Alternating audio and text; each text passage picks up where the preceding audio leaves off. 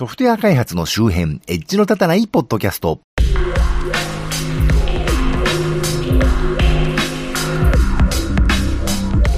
先日また首都圏方面に出張がありまして、そんなこんなで腰とかその辺の調子が全然治らなくて困ってるんですけどね。なるべくもうこういうのは若い方々にお願いしたいなと思う年寄りなんですけど、でこの前は珍しく一泊出張で、最近なんていうか首都圏は宿代が高い上に空いてなくてね、あの受験シーズンってのもあるんでしょうけど、まあ、民泊導入もまあ無理もないわなと思うんですけど、あのー、用事は品川の辺だったんですが、まあ、だいぶ離れたあたりにしか宿が取れない感じでね。で、もちろん高いところとか、あのカプセルホテルとかキャビンみたいなところは空いてるんですけど、まあ、体調もあんまり良くなかったもんでね。で、だいぶ距離が離れますけど、あのエコダにね、まあ、手頃な宿をねネットで見つけまして、まあ、だいぶ離れてはいるけれど電車でこういちじかんぐらいかかるんですけどね。でもまあそういえばあっちの方って今まで行ったことないかなと思って、まあ、物は試しに行ってみようと思いましてね、エコダで一泊したんですけど、なんかすごいいい感じの街でしたね。あのお店もいっぱいあって、学生街なんですかね、あのラーメン屋さんみたいな食事も大衆寄りの店が多くてね、本屋さんとかレコード屋さんとかもいっぱいあって、でいわゆるいかがわしいお店は全然見かけなくてね。で駅からちょっと離れるとだいぶ閑静な感じでね、あのいわゆるあの下北沢ほどとんがってないというか、ね、優しい感じでね、あの立川とかよりももうちょっと柔らかい感じというか、僕は今まで東京でそういうこと思ったことないんですけど、この辺なら住んでもいいかもしれないなと思いましたけどね。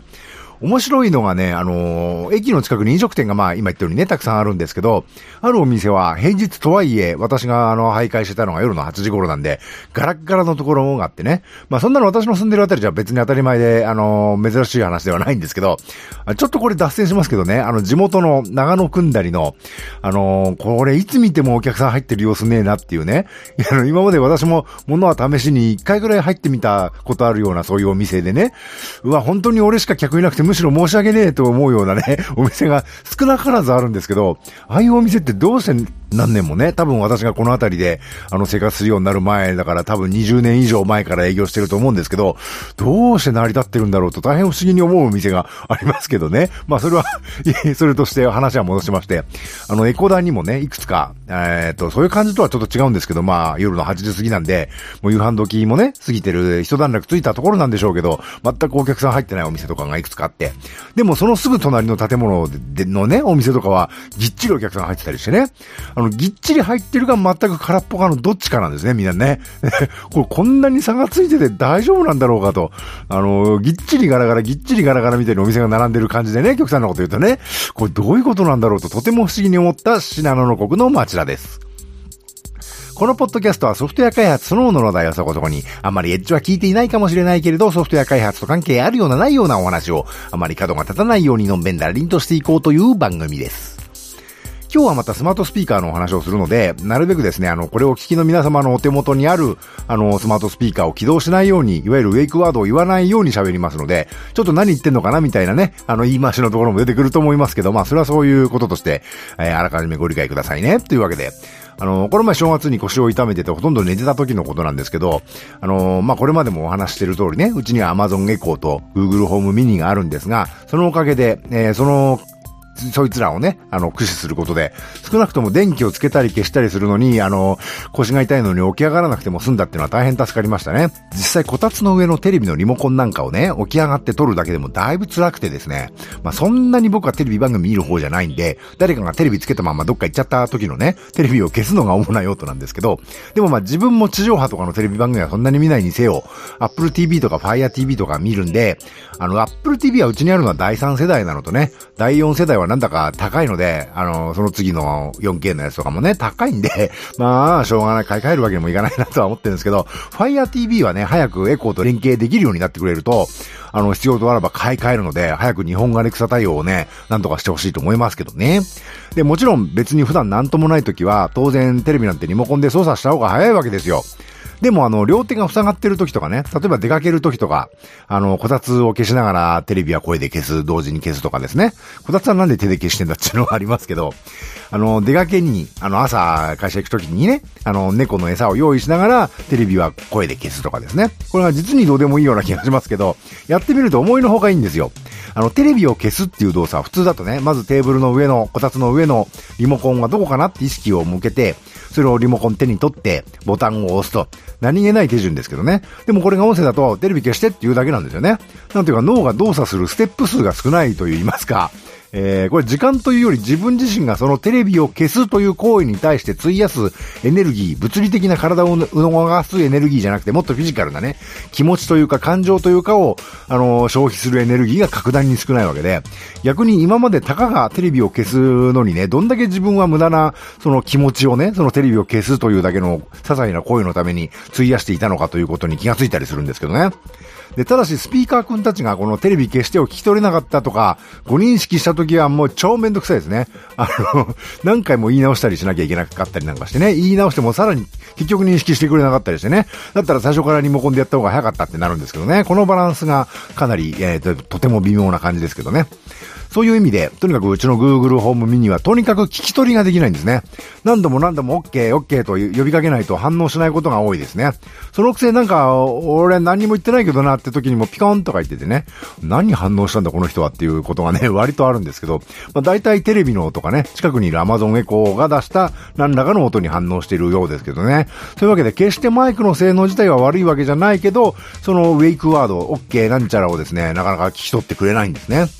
いろいろなあのデジタルガジェットを分解してね、その分解写真とか方法とかを載せてる iFixit っていうサイトがあるんですけど、この番組のね、あの、ショーノートからリンク貼っておきますけど、それによりますと、あの、Amazon Echo とか Echo Dot はね、マイクがななつも入ってるんだそうで、それがマイクアレイというものを構成していて、ノイズを軽減してね、人の声を認識しやすくしているらしいんです。で、えー、なのでね、エコーはそれほどこちらのね、あの、アレクサアレクサって呼びかけた時に気がつかないという印象はないんですけど、対して、あの、Google Home はマイクをふたつしか積んでないそうなんで、多分ミニも同じか下手すりゃもっと少ないんでしょうけどね。だもんで、やっぱり Google Home の方がいまいち聞き取りづらいのかなという印象です。ただ、ネットを検索すると、エコードットがいまいち、あの、読み取ってくれない、聞き取ってくれないかって言っている人も少なからず見かけるんで、やっぱ小さいのはいまいちなのかなという気もしないではないですけどね。で、とにかくホーム、うちはあのホームミニですけど、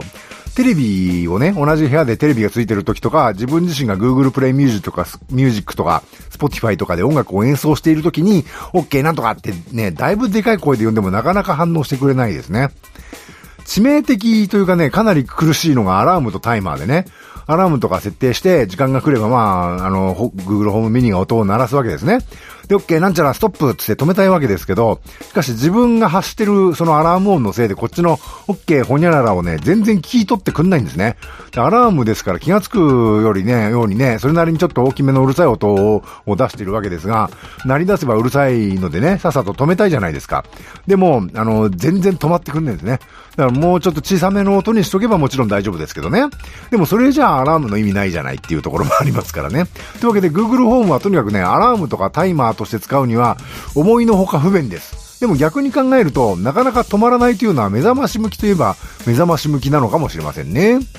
基本的に Google ホームは頭いいんでね、あの、この前も言いましたけど、とにかく飲食店の情報はよく知ってますんで、あの、店名を言ってね、あの、どこそこの営業時間って何時だっけとか聞くとまず教えてくれますからね。エコーとかシーとか、まあ、都会はどうかは知りませんけど、私の住んでるあたりだと結構怪しいというかですね、そもそも聞いてるのと全然関係ないお店の話をね、始めたりしますからね。あの、聞き取りさえしてくれれば Google ホームは文句ないんですけど、まあ、とにかくは聞いてないっていうのがね、だいぶ残念ですね。で、対するエコーは聞いてはくれるんですよ。返事はしてくれるんですけど、エコーを呼び出すためのね、レイク、ウェイクワードを言うと、ポンってすぐ反応してくれるんですけど、でもこっちの言ってることをね、なかなか理解してくれないんですね。例えばタイマーよんぷんってね、あの、コーヒーのフレンチプレスで入れるときに抽出時間がよんぷんなんですけど、その用意を、用意をね、まずしながら、タイマーよんぷんって言うと、わかりました。じゅうよんぷんのタイマーを始めますとか言うんですからね。で、全然違うよと思って仕方ないんで、Google Home Mini の方に言い直したりなんかしてね。あの、一番ね、あのー、Amazon Echo でひどいのがラジコですね。あの、先日 ジェイウェーブ を聞こうと思ってね、うちはあの、ラジコが東京地域だと思ってるんで、東京のラジコを聞けるんですけどね、あの、ラジコで ジェイウェーブ を聞きたいって言ってね、で、エコーのラジコは、あの、ラジコでって言わなきゃダメなんですよね。Google ホームはもう ジェイウェーブ を聞きたいってもう言えばいいんですけど、あの、Amazon Echo の方はラジコで ジェイウェーブ を聞きたいって言わなきゃダメなところがまず、あの、めんどくさいんですけど、そうするとね、ラジコへようこそ ジェイウェーブ を再生しますかって聞いてくるんですよ。ちょっと自信なかったんでしょうね。あの、ま、完全にね、あの、認識できた時はすぐ ジェイウェーブ かけてくれるんですけど、いまいち、あの、認識精度がいまいちだった時には、その、ジェイウェーブ を再生しますかって聞き直してくれたんでしょうね。で、あの、はいって返事したら、そしたらね、お住まいの地域では エフエム 高知は再生できませんって言って止まっちゃいましてね、この子何言ってるのかなってなるわけですよね。まあ、これは Amazon Echo がっていうよりは、ラジコスキルが何かおかしい気はするんですけどね。まあ、とにかくエコーのね、あの、ラジコスキルはかなり変で、こっちが言ってる放送局をバシッとかけてくれることはなかなかないですね。あと夜中に寝てる時にあの目が覚めたりして、あれ今何時だろうって思ったりするじゃないですか。で、その時に大体今時皆さんスマホをね、手に取って時間見ると思うんですけど、スマホのね、明かりが目にビャーって入って、うお、眩しいってなるじゃないですか。まあそんなに、うわー眩しいってな、騒ぐほどのことじゃないんですよ。ちょっと目に光が入るとね、しばらく目が冴えて眠れなくなっちゃったりしてね。で、そんな時にエコーなりホームなりに、今何時っていうと声で教えてくれるのはまあ素晴らしいですよ。あのー、iPhone の Siri に Hey って聞いてもいいのかもしれませんけど、Siri はちゃんとスマホに対して話しかけてあげないと認識してくれないですからね。布団の中からなんとなく呼びかけると反応してくれるっていうのが素晴らしいです。そういう意味で Google Home もさっき言ったようにね、なかなか反応しないところがあるので、エコーの方がそういうところ、ことには向いてますね。で、ちょっと夜中にトイレ行くかってなってもね、あの、電気つけると、まあ、さっき言ったようにね、眩しいわけですけど、電気を じゅっパーセント にって言えばね、あの、ヒューとか設定してあれば、フィリップスヒューとか設定してあれば、もう薄暗く電気をつけるようになってるんで、ビシッと明るい光に当たって目が冴えちゃうってこともな、なくなりましたからね、うちはヒューではないですけどね。で、こういう話しかけるとやってくれるっていうのは別にそれ手でやればよくねっていうことがななわりそうだと思うんですよね、実際。でもそういう感じで体調悪い時とか、あと使いどころを今みたい、今言ったみたいにね、考えると思いのほかいい感じですね。で、うちは前にも言いましたけど、ラズベリーパイという小型のコンピューターをね、家庭内サーバーとして動作してまして、えー、これの音声出力がエコーの Bluetooth オードルにね、繋がってたりしましてね。だから、あの、オープン J トークという音声合成ソフトで、任意の日本語を喋らせられるようにしてあるわけです。例えば朝、しちじはんにはね、声で、しちじはんですよというようにしてあるんですよ。そうすると、僕ももちろんうちの奥様とかもね、あ、そろそろ出勤の時間だってなるわけですよ。これ例えば、スマホのアラームとかで同じことはできますけど、しちじはんにアラームがピコピコ鳴ったとして、まあ一瞬、ほんの一瞬ですけどね、あれこれ何のアラームだっけって脳みそがワンステップ動作してしまうんですね。で、こその言葉でそのものズバリしちじはんですよって言ってくれると、おうしちじはんだ、行く時間だってね、あの判断がブレなくなるわけですよね。これ多分何かお仕事とかで使うにもね、応用できることのように思うんですよね。さらに誰か、あの、だ、そんなの誰か人が言えばいいんじゃないって思うかもしれないですよね。でも皆さん経験ありませんか？あの学生の頃、お母さんとかにね、ほら時間だよって言われて、うっせえなーって思うことはあるじゃないですか。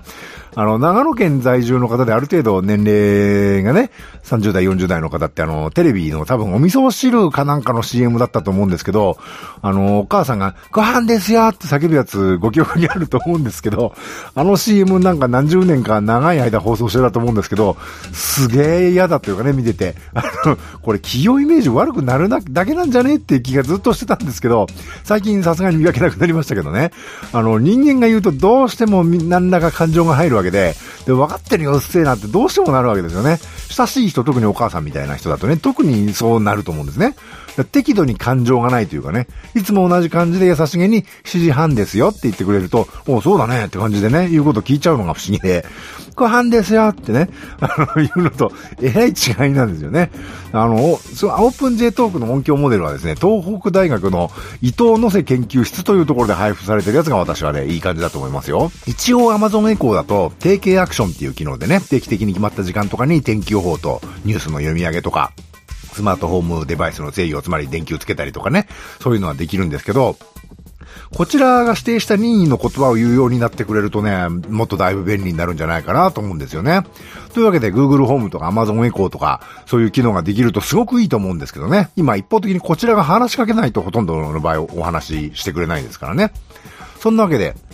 なんか機械に話しかけたり、あのー、するのってなんか抵抗あるみたいな話もありますけど、別にその相手は誰かではなくてただの機械なわけでね、むしろ感情も何もない相手なぐらいが都合がいいっていうことも分かりましたね、これね。あのー、いきなり鉄腕アトム君みたいな愛らしい子だったりするとね、それこそ、あのー、お母さんみたいなロボットだとね、うっせえなこいつってなると思うんですよね。あと、あの、これも前にも言いましたけど、うちは アイアール キットという学習リモコンをね、設置してありまして、これがクラウド通貨インターネット経由から制御できるんですね。で、アイエフティーティーティー っていうウェブサービスを使うと、Amazon Echo とか、あのー、Google Home とかから音声指示すると アイエフティーティーティー に命令がいって、そこから アイアール キットを操作するということができるんですね。つまりテレビをつけたり消したり、チャンネル変えたりも音声でできるようになるんですけど、まあこれは似たようなことやってる方多いと思うんですが、なんかうーんってとこありますよね。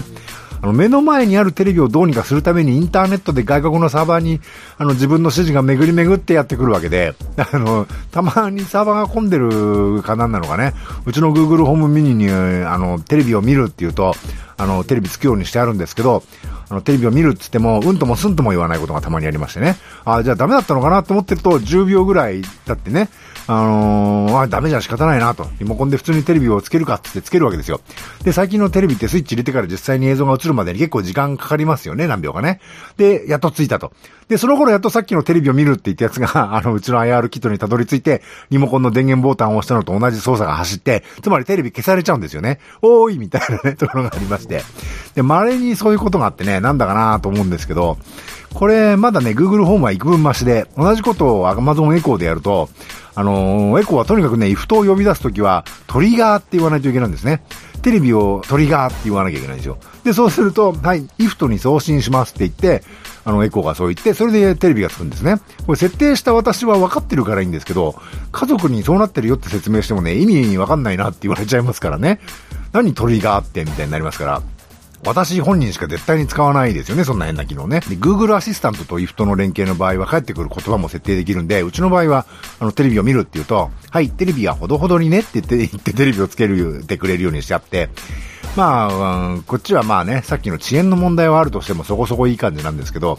テレビをトリガー、はい、アイエフティーティーティーに送信しました。じゃあね、この人何、何にも言ってんのこの人たちっていう感じで、気分も、気分も出ないですからね。そんなわけで、アイエフティーティーティー 連携で何かやるなら断然 Google ホームの方がいいですね。うちの場合はさっきも言ったようにラズベリーパイが動いていて、これも前に話題に出したと思うんですけど、エイチエー ブリッジというソフトとね、エコー、Amazon エコーの連携が最近動くようになってきたんで、アイアール キットのリモコン制御は、あの、アイエフティーティーティー は使わずに直接ラズベリーパイと、あの、Amazon エコーでローカルにやり取りするようになってますけどね。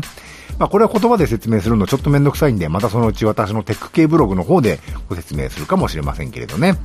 というわけで、えー、この番組は Twitter アカウント及び Facebook ページと Google プラスページがありまして、この番組で取り上げるかもしれない、ネットで見かけた気になるニュースのクリップを流したりしています。えー、もし気が向いたらフォロー、フォローなどしていただけると、大体どんな話題をしようとしているのかななんて分かってよりお楽しみいただけるかもしれません。またこの番組と同じ内容のものを YouTube にも上げています。もしポッドキャストはあんまり聞く習慣ないんだよねという方はそちらもよろしければお試しください。Twitter、Facebook ページ、Google プラスページと YouTube チャンネルはこの番組の配信サイトからリンクが貼ってありますのでご参照ください。できればスマートフォンのポッドキャスト機能やポッドキャストアプリに登録いただくと更新があるごとに通知されたりダウンロードされたりするようになるのでおすすめいたしますよ。ということで、そんなわけで今回はここまで。ではまた。